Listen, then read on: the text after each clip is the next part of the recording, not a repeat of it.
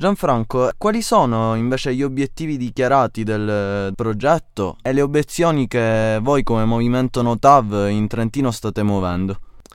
Costi così importanti come quelli che abbiamo appena definito vengono propagandati come una condizione necessaria per risolvere il problema centrale dal punto di vista del, del disagio della popolazione e anche della salute e dell'inquinamento del corridoio uh, del, del, Brennero, che è il, l'enorme volume di traffico merci su gomma. Un volume che sta uh, diminuendo ma che comunque è di grande, di grande importanza e di grande nocività molto in Austria, ma anche in Trentino e in Alto Adige si, si trovano dei punti in cui il, il, livello di inquinamento atmosferico è molto molto importante. I progettisti ci raccontano che la nuova ferrovia eh, veloce e, e ad alta capacità sarebbe l'unica condizione per spostare questo traffico dalla eh, verso la nuova modalità di trasporto. Ebbene, sostengono questo tipo di eh, impostazione con tre tesi principali, ce ne sono anche altre secondarie, ma qui eh, insomma temporaneamente le tralasciamo, che sono, che sono queste. La prima, il traffico eh, al valico del Brennero è in continuo aumento eh, irreversibile e l'unica condizione per affrontare questa questione è quella della nuova costruzione della nuova linea. Questa è una tesi completamente falsa, perché se è vero che il traffico merci su ferrovia eh, si mantiene grosso modo se, mh, in linea con le previsioni del, degli anni dal 2002 al 2008 della, dell'area dei progettisti, è vero invece che per il traffico su gomma le cose vanno molto diversamente. Se si confrontano i dati di previsione dei progettisti con eh, il dato reale di traffico che emerge dalle elaborazioni dell'ufficio oh, svizzero mh, eh, dei trasporti, ehm, vediamo che nel 2010, a fronte di poco meno di 40 milioni di tonnellate nette previste dai progettisti eh, sull'autostrada A22, ne passano poco più di 27 milioni. Abbiamo una differenza che è eh, intorno ai 10 milioni di tonnellate nette l'anno e questo è un trend che si sta rinforzando. Questo non significa che in futuro le cose debbano andare esattamente sempre così. È un modo solo per dimostrare che questo tipo di previsioni è fallace per definizione, perché eh, dal punto di vista metodologico non fa altro che prendere le serie storiche, eh, qui eh, si è partiti dal 1980, proiettarle nel futuro senza introdurre nel sistema alcuna variabile. Le variabili possono essere tante le, le, mutazioni dei prezzi dei carburanti, gli orientamenti differenti delle domande, eh, il cambiamento de, della, delle strutture delle direttrici di trasporto, insomma, eh, cambiamenti ambientali importanti. Eh, questo tipo di metodologia di previsione non funziona e nonostante questo è mantenuta alla base di questo progetto come una delle sue colonne fondanti. La seconda tesi eh, che sta dietro questo, questo, grande regalo che vogliono fare al Trentino e all'Alto Adige è che eh, noi non abbiamo niente da, da, poter obiettare all'Europa che impone quest'opera perché l'ha ha compresa dentro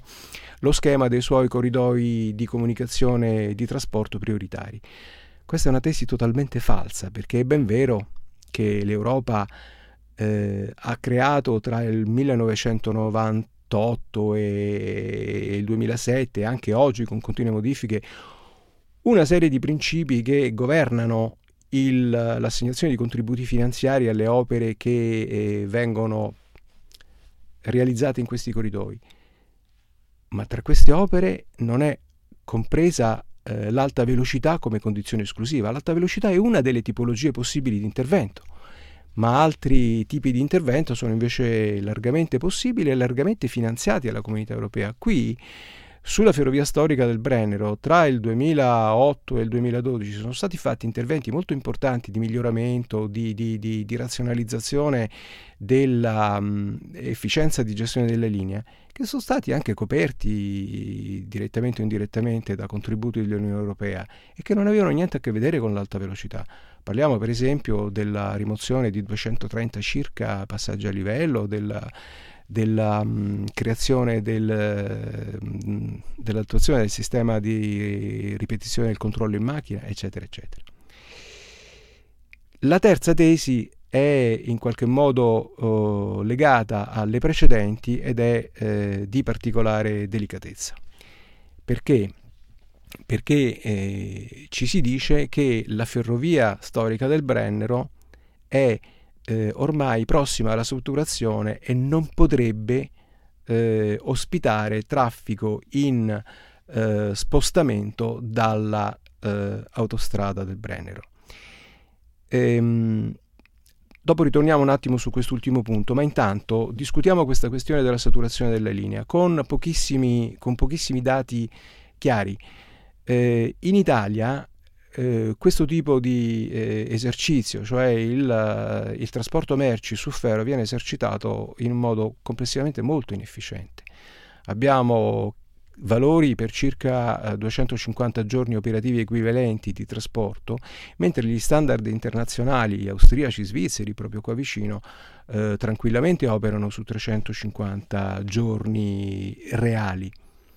E allora facendo due conti, e smascherando il fatto che eh, la gestione inefficiente della linea è considerata e usata come un pretesto per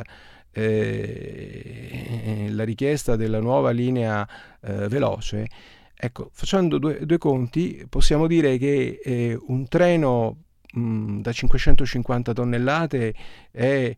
un minimo oh, di, di, di, gestione efficiente, che 180 eh, treni merci al giorno per eh, 350 giorni operativi sono uno standard che si può raggiungere con facilità.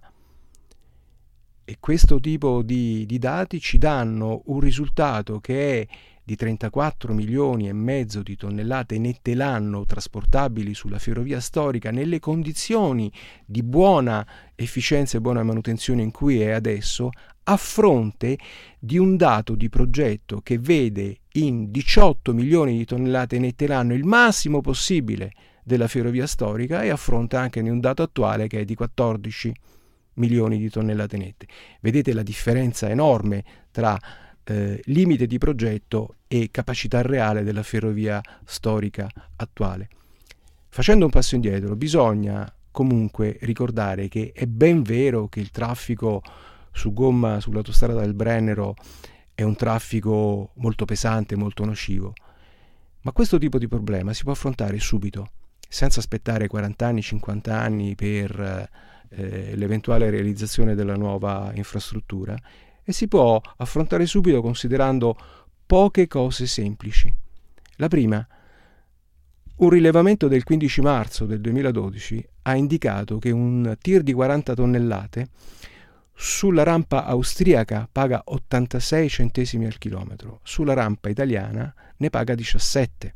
e questi 17 centesimi sono peraltro molto inferiori al prezzo medio pagato dallo stesso tir sul resto della rete autostradale italiana. Questo che significa? Significa che siamo di fronte ad una situazione di eh, sottocosto proposto all'autotrasporto per richiamare traffico sull'asse del Brennero e non il contrario, non allontanarlo, richiamarlo. Che significa anche questo? Significa che sull'asse del Brennero abbiamo un 30% di traffico cosiddetto deviato, cioè un traffico che percorre questa autostrada solo per ragioni di convenienza economica e non perché eh, si tratta del percorso più ragionevole, più razionale tra origine e destinazione.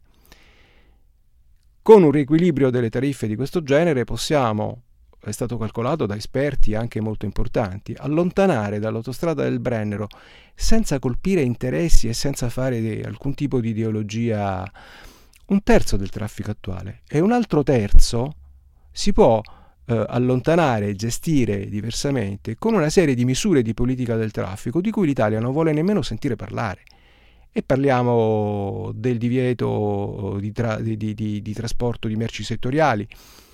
e parliamo del divieto di traffico notturno tra il Brennero e Verona, parliamo del rispetto degli obblighi complessivi dell'autotrasporto. Ecco, abbiamo quindi un sistema di, eh, di misure che potrebbero portare oggi eh, via dall'autostrada del Brennero due terzi del traffico, il resto ce lo teniamo perché siamo un, un corridoio di transito e quindi non possiamo fare diversamente.